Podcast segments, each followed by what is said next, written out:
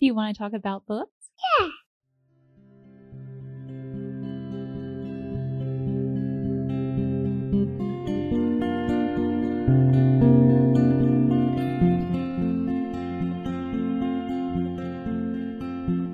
Hello, and welcome to A Well Read Life. This is a place to share stories about good books and the reading life. I'm your host, Beth Jamison. Join me as I meander through my reading journey and discover the books that make up a well read life.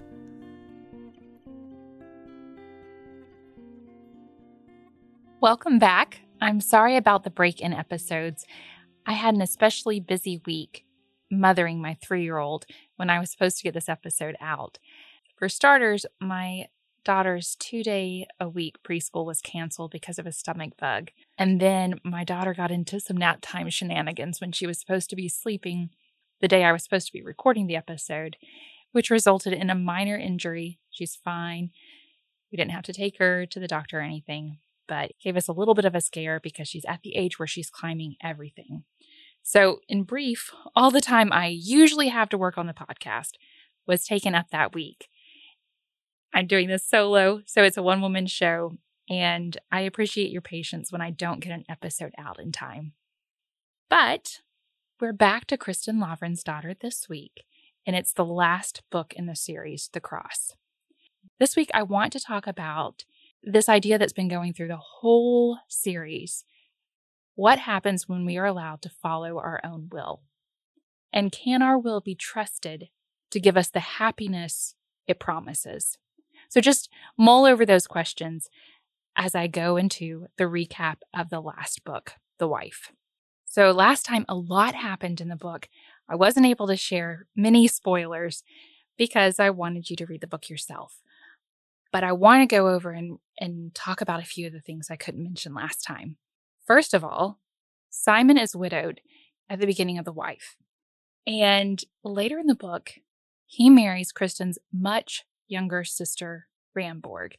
It's an interesting situation. There's a lot to it. Ramborg is very persistent that she wants Simon to marry her, and she is a very young teenager when they get married, and Simon is pretty much twice her age at the time. So it's a it's an uncomfortable situation, and it's a, a strange one.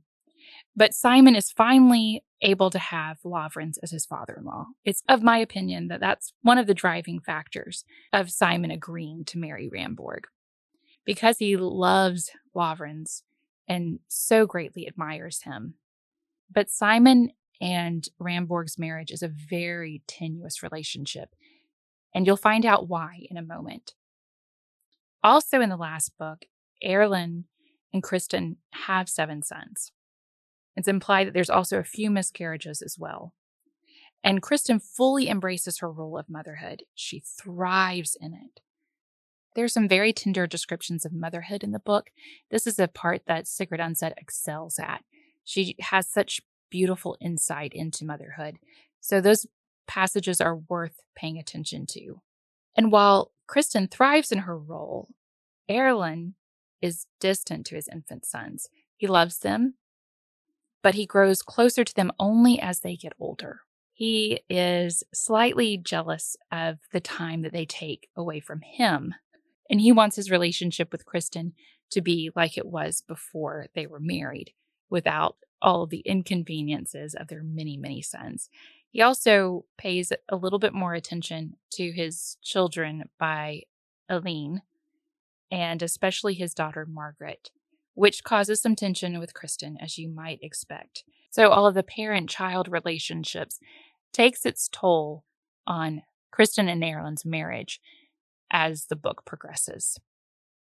There are also some very heartbreaking goodbyes in the last book, and it's a prelude for what's to come in this one, where there are even more heartbreaking goodbyes. There is a very moving description of death, Christian deaths in particular, most notably Lavrans and Ragnfrid. Now, Lavran's death scene is much longer than Ragnfrid. Ragnfrid just gets a little blip but Lavrans, it's this beautiful Christian death scene, and it's powerful and it's touching, and it's one of the it's one of the saddest moments in the book, but also one of the most moving and poignant. And now for one of the storylines in The Wife that really drives the latter half of the book. It is Erlend's plot to overthrow the king of Norway. So there was some political unrest at the time this was taking place in, in real Norwegian history. But Sigrid Undset created this particular political rebellion headed by Erlend. It is not something that happened in real life. There are some real life characters that feature in it, but this part never happened. And there's a lot involved in this, but in the interest of time, I'm only going to share what is relevant for today. So, the king is ruling both Norway and Sweden. And Erlend believes that the king is neglecting Norway. So he and a few other nobles plot to force the king to abdicate his throne in Norway and have the king's half brother rule in place of him. And if this were to come off, it would be fantastic, and Erlend would have an even greater place in the political climate of Norway. Kristin is in the dark of this all. And if it doesn't come off and it's found out, then Erlend and the nobles that are plotting it will be on trial for treason, and their lives could very well be forfeit. So that's what's happening behind the scenes. We're not really privy to it until what I'm going to talk about happens next. So Erlend ruins it all when he engages in a meaningless fling with one of his peers' wives. It's a bit of a comeuppance for Erlend. He's seduced, like he seduced Kristin, and he gets a taste of his own medicine in the latter half of this book. And a majority of it he regrets. He is acting out of the typical Erlend impulse. So what happens is Erlend and Kristin have a huge fight he goes to a church service and sees a woman that he's been flirting with since the beginning of the book. And it's been a harmless flirtation until this moment. But he's just fuming with anger towards Kristin. And this is kind of a way to relieve the tension and also get back at her. So he goes home with the woman. And the next day, he is just disgusted by her sexual experience and prowess. And it is kind of implied that she is a serial adulteress. So this fleeing has no lasting enjoyment and it is only a physical use of someone, which is demeaning and sad. And it makes you cringe as you read it because you see how it's causing a break in the already fragile relationship between Kristin and Erlend. And it's, it's sobering and tragic. I think anytime infidelity is in a book, it, it is an element of tragedy because of the deep betrayal that's involved with it. But in addition to this, unbeknownst to Erlend, Sunniva, the woman he had the affair with, can read. And she finds one of his letters relating to the political plot and retaliates when he spurns her by turning him in.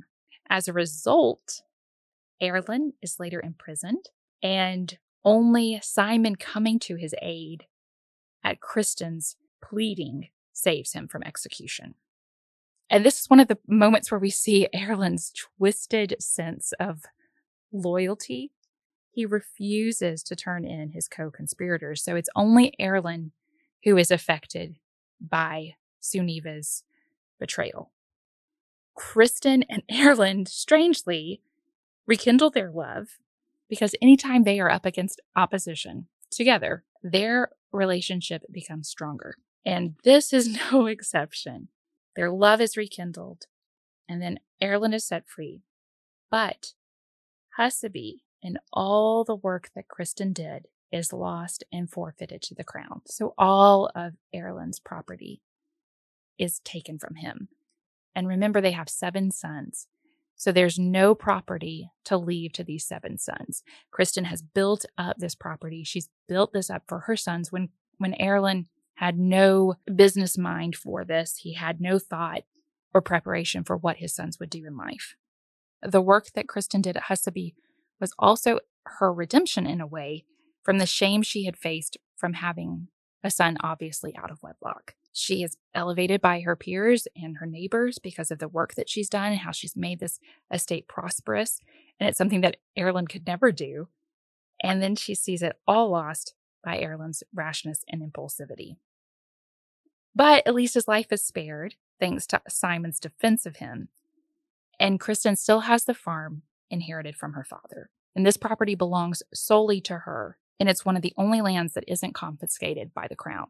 Erlend, later in the book that I'm about to talk about, he inherits his aunt Fru Åshild's farm. Also, the big reveal comes at the end that Simon is still in love with Kristin, in spite of being married to her sister. Now, this will run throughout the cross. Kristin is pretty clueless where this comes, but Ramborg is not.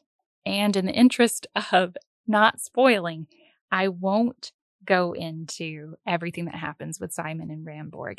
I'm pretty much going to leave, unfortunately, Simon here for now because I don't want to give too much away. So we pick up with Kristin's story in the cross today. And once again, no surprise, she's bitter against Erlend.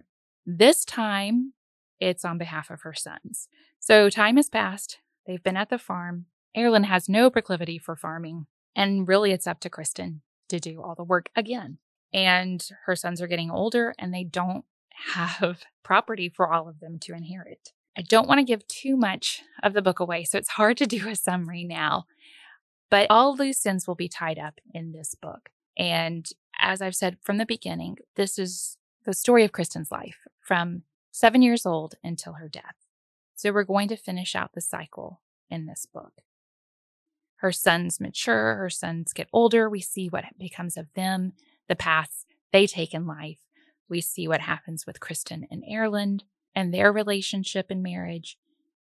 And we see what happens to dear Simon, who has been so faithful and stood by Kristin for so long. Just know that this is a riveting read. It is very harrowing. And the preview that we had of death in the last book comes full force in this book. So be prepared to have your heart rent.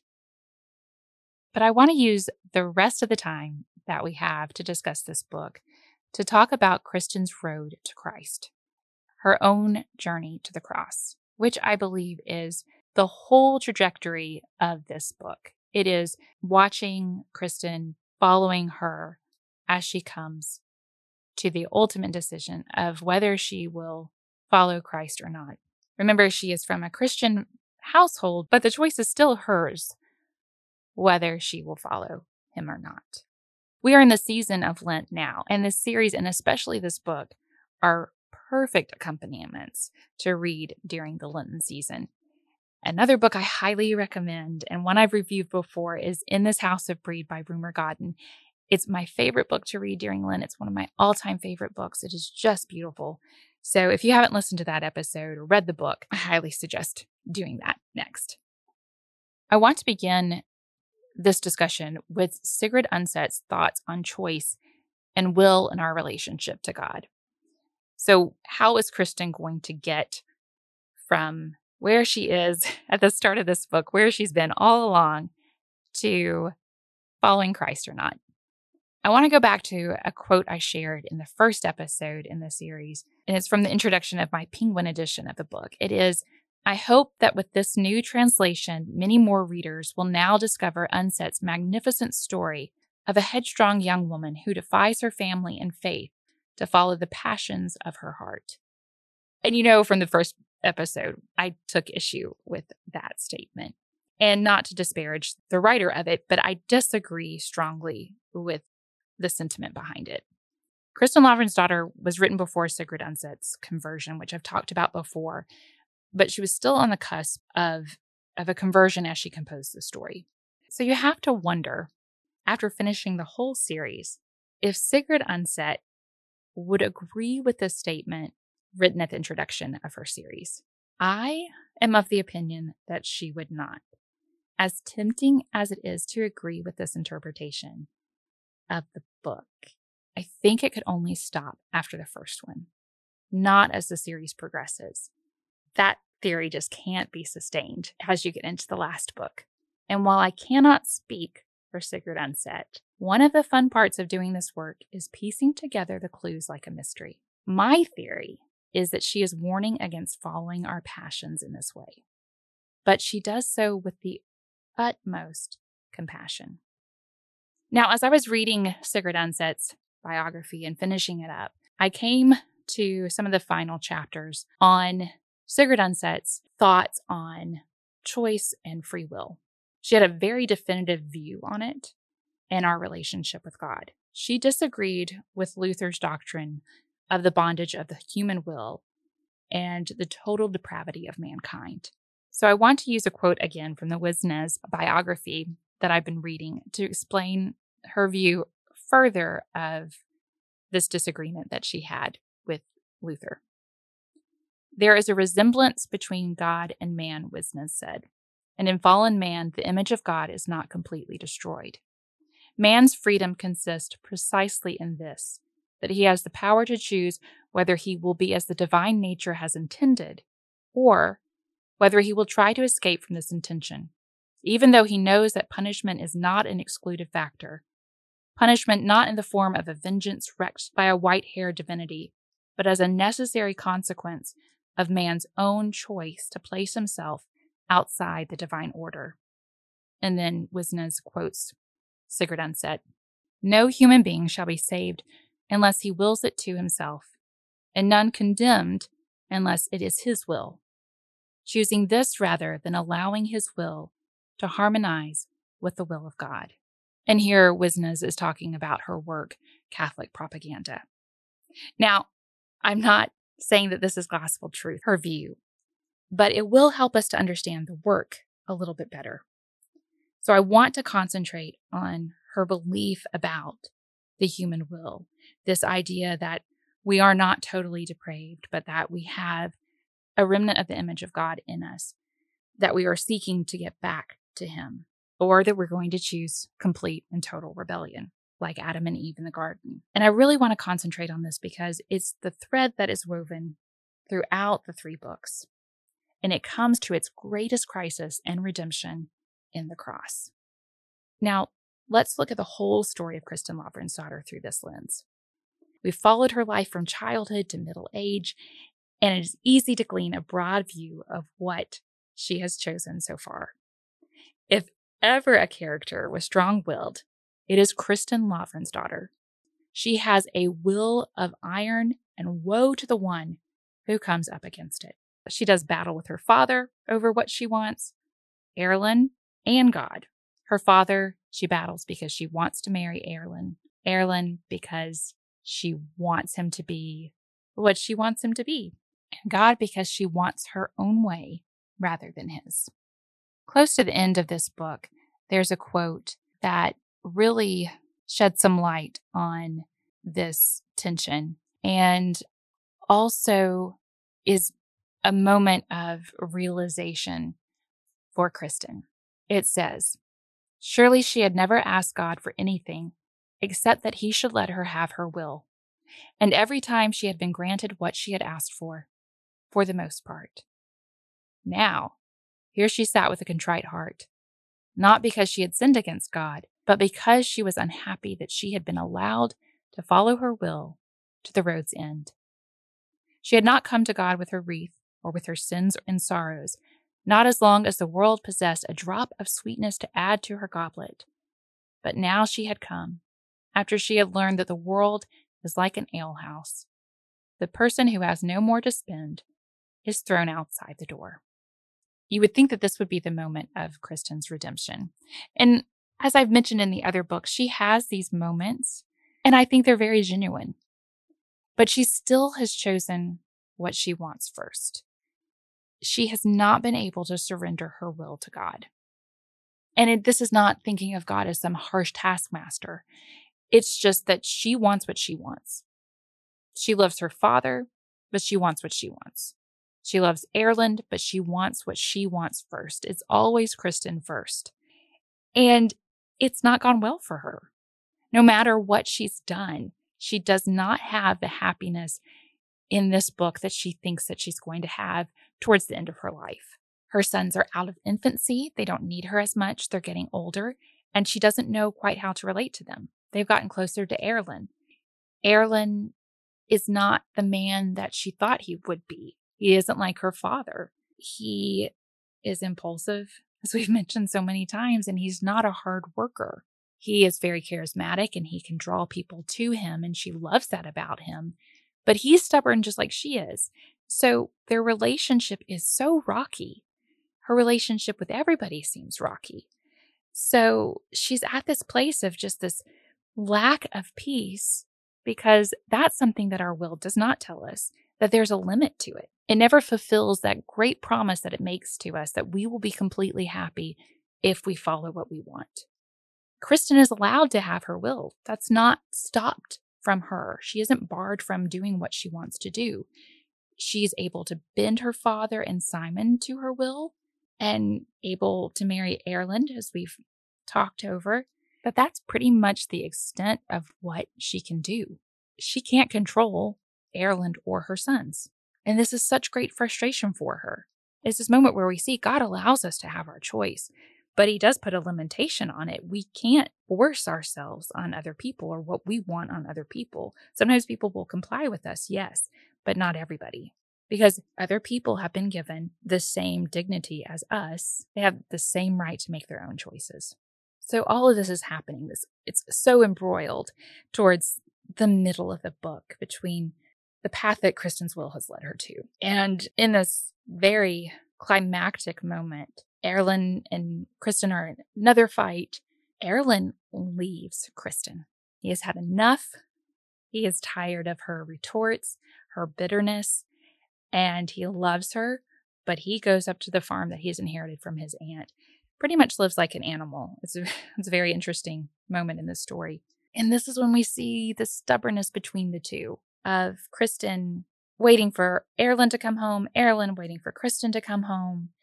And it would almost seem like the story's getting derailed and that is becoming a little soap opera ish, but really is just showing us how the effect of Kristin's perpetual stubbornness and how her desire unfolds because remember, there are circumstances she cannot control. So they're in this limbo of each waiting for the other to come to them. So, all of this, all of that to say that this is very crucial still to Kristin's redemption. And I mentioned earlier that this isn't the only time that we've seen some redemption throughout Kristin's life, but I still think that she's holding something back from fully giving herself to God. She had that moment of when her boys were young, this great devotion and seeking these the priest and talking to them and, and having repentance for what she had done. And I think all of those are preliminary aspects, and I'm not going to go into a bunch of, of theology on that. But she still has not submitted her will to God. And I think this is the crisis that we're facing in this book. It's just the culmination of everything, this final move of submitting herself to God and His will. But in the midst of the separation between Kristin and Erlend, a circumstance arises, which I'm not at liberty to share, which forces her to visit Erlend and his mountain farm that he's inherited from his aunt. They have this beautiful reconciliation, and Erlend wants her to stay, but she has to get back to her sons. She can't imagine abandoning her sons to go live on the mountains because they still have two young sons and Erlend wants her to bring the sons to the mountain, but Kristin just cannot let go of really trying to force her son's destiny. She wants to make sure that they are taken care of, which, uh, granted, is a wise thing, is a good thing as a parent, but she can't be hands off when she needs to. She worries herself about them. So Kristin leaves. Erlend stays. He waits for her. She waits for him. And then months passed and she discovers that she's pregnant and she still waits for Erlend to come. Surely he'll come when the child is born. He doesn't come. She doesn't tell him that she's expecting. And when she gives birth to the son, resentment and anger have bubbled up as usual. And she names the infant Erlend, which is very important to note that within this culture, you did not name a child after a living relative. You only named them after someone who had passed away. And some of it has to do with some old pagan ideas that the child was inheriting the other person's spirit. So when she's doing this, when she names her son Erlend, she is basically saying that Erlend is dead to her. This will all play out in a very dire way, which I cannot reveal right now. What happens next is heartbreaking and harrowing and tragic. And it would seem that Kristin is at the end of her story, still without that beautiful moment of redemption. Enough to see some redemption in her life, but not that crisis moment.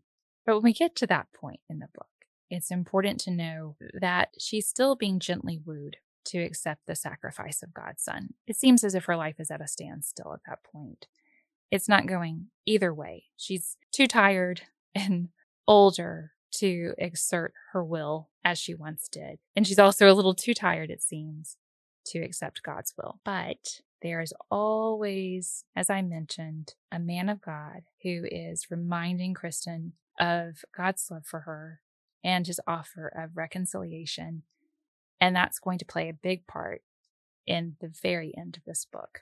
But finishing this thought on choice and following God, one of the strongest examples in the story is this background of the tension between old pagan practices and Christianity in a post pagan world. So that's further removed from Kristin's story. Kristin's story is is much more of the individual deciding if they want their heart's desire or what God has for them.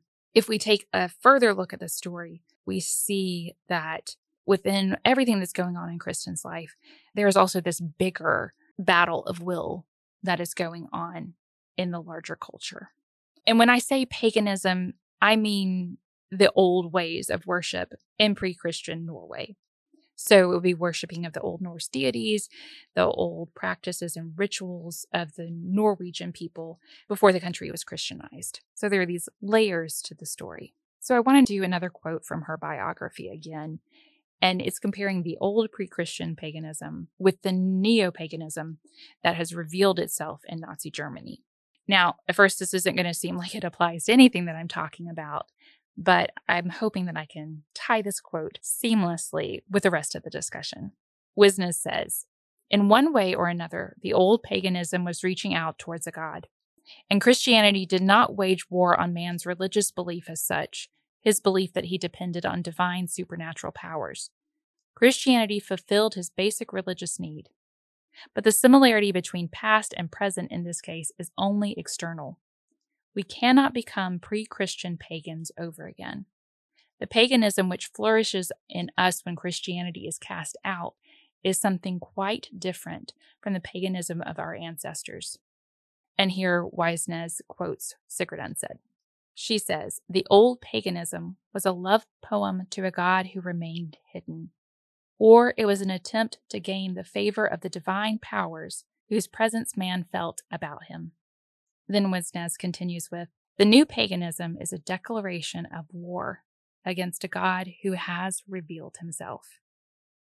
when I read this, I can't help thinking of the golden calf in Exodus when the Israelites have been so beautifully delivered by God from Egypt, from their long years of suffering and slavery. And they turn to an idol made with their own hands to worship instead of God and it's heartbreaking and it continues to play out in human history. Now, as I mentioned, this quote refers to Nazi Germany, which, as I've said before, Sigrid Undset was very vocal against. But we can also see this tension play out at the end of the cross. And some of the ways that we see this, like I said, we're taking that step back and seeing the whole picture. And one of the ways is that Kristin, at the beginning of the book, heals Simon's son, who was close to death, by methods that Fru Åshild had taught her, and they are old pagan practices. And it's enough to scare Simon. He knows what she's doing, and he's grateful his son is saved, but he feels such guilt about it. On Kristin's part, it's a way for her to pay back a debt. And really, she's not even thinking about whether trusting God is going to feature into this situation at all. It's just solely she needs to get something done and it's easier to depend on herself. And then we see it again. The end of the book, when we were reaching our crisis with Kristin. And this is a very strange moment in the book, but it's also a very beautiful moment as far as for Kristin, a very redeeming moment for her. By this time in the story, Kristin has entered a convent. It's towards the end of her life. I can't give too much away, but it's the year of the plague and it is ravaging the town around her and all of Norway. The nuns at the convent are sacrificing their own lives for the sick and taking care of them. And Kristin is an eyewitness to all of this. She's seeing it all happen, but she's not participating as much as some of the other sisters are. And this is when we come to that tension between the old and the new. And again, choice. And this is a much more detrimental and weighty example that we're about to see. So, in the midst of all of this death that is surrounding these people, some men in the town revert to the old ways and they take a prostitute's child to sacrifice to the goddess Hel for her to stop the plague. And Kristin and a group of the nuns go to stop them. These are again women who have already put their life in peril, and some of them have already died and or gotten sick. So here we are, a group of nuns coming face to face with these men who are completely leaving Christianity behind, even though they have embraced it in the past, to turn back to these deities that are capricious and and it's always a work of you. You have to work for these deities to be pleased, which is the completely opposite of God, who has mercy and grace for us, even when we are not acting as we should. So, in the midst of this tumult, the sisters are trying to persuade these men, and Kristin says to them, Go home in peace, dear brothers. Have faith that the worthy mother and these good sisters will be as merciful as God and the honor of his church will allow them to be. But move aside now, so that we may take this child, and then each of you should return to your own home. The men stood there irresolute. Then one of them shouted in the greatest agitation, isn't it better to sacrifice one than for all of us to perish? This boy here belongs to no one. He belongs to Christ. Better for all of us to perish than for us to harm one of his children. And here we come to this turning point in Kristin's life. After years of half hearted devotion, Kristin finally lets go of asserting her will and choosing God's salvation. The people around her have descended into the grossest forms of self preservation they are willing to sacrifice a child in the hopes that this deity will be pleased and stop the plague. In the midst of this conversation, an argument with these men, Kristin finds out that this child's mother, who I've mentioned is a prostitute, and she's just shunned by society, that she got the plague and that they shut her up in her hut to die without comfort, without anyone taking care of her, without allowing her a Christian burial or a visit from a priest.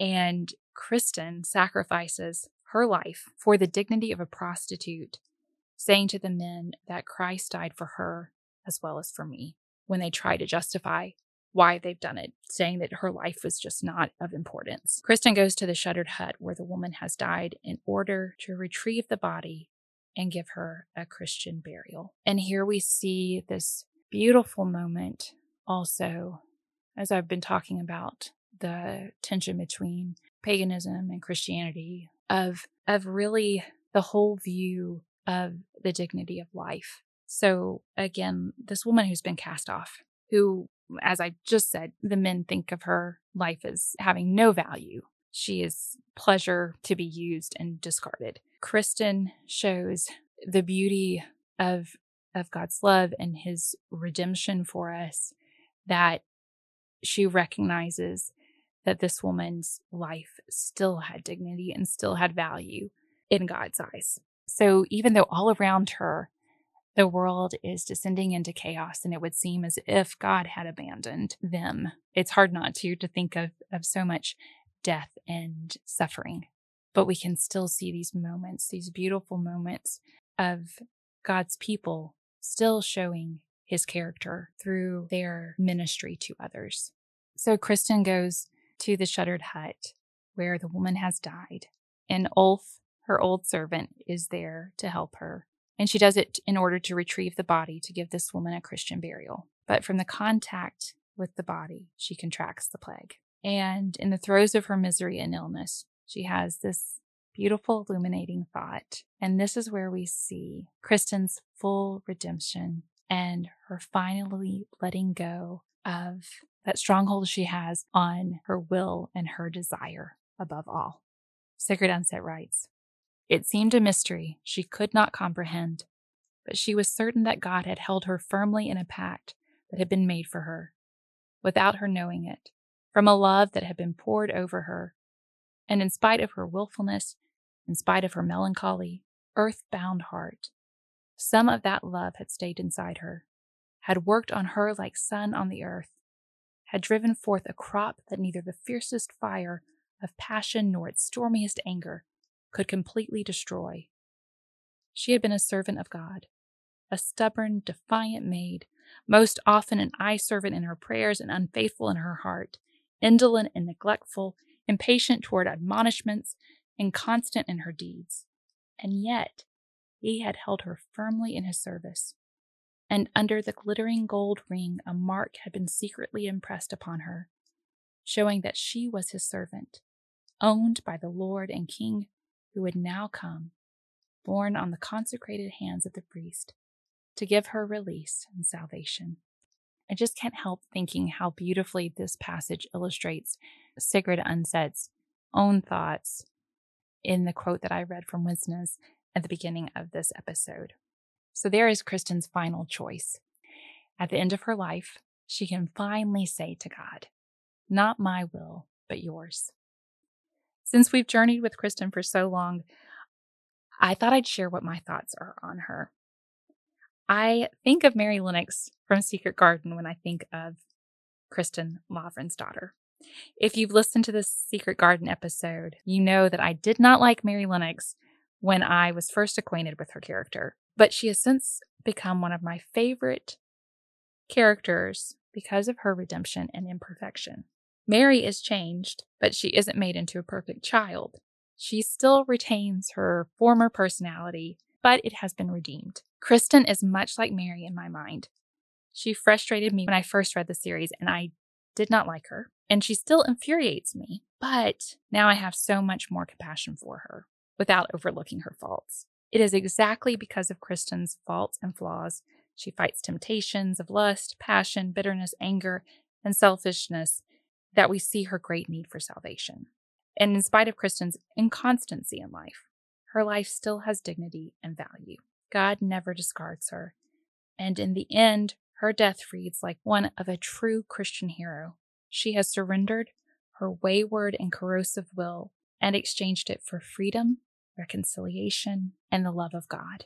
We know for Kristin that death is not victorious over her soul, for one greater has swallowed death up and we can echo with the Apostle Paul when he says, O death, where is thy sting? O grave, where is thy victory? Before I end the episode, I want to make a couple of addendums on my first episode with that brief Sigrid Undset biography.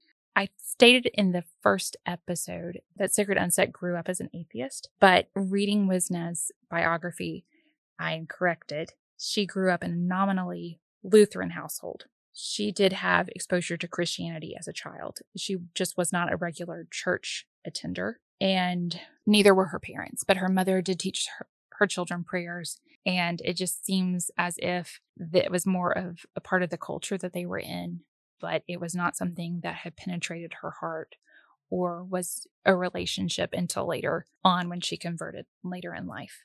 Also, I wanted to share a little bit more about the danger that Sigrid Undset was in during the Nazi occupation.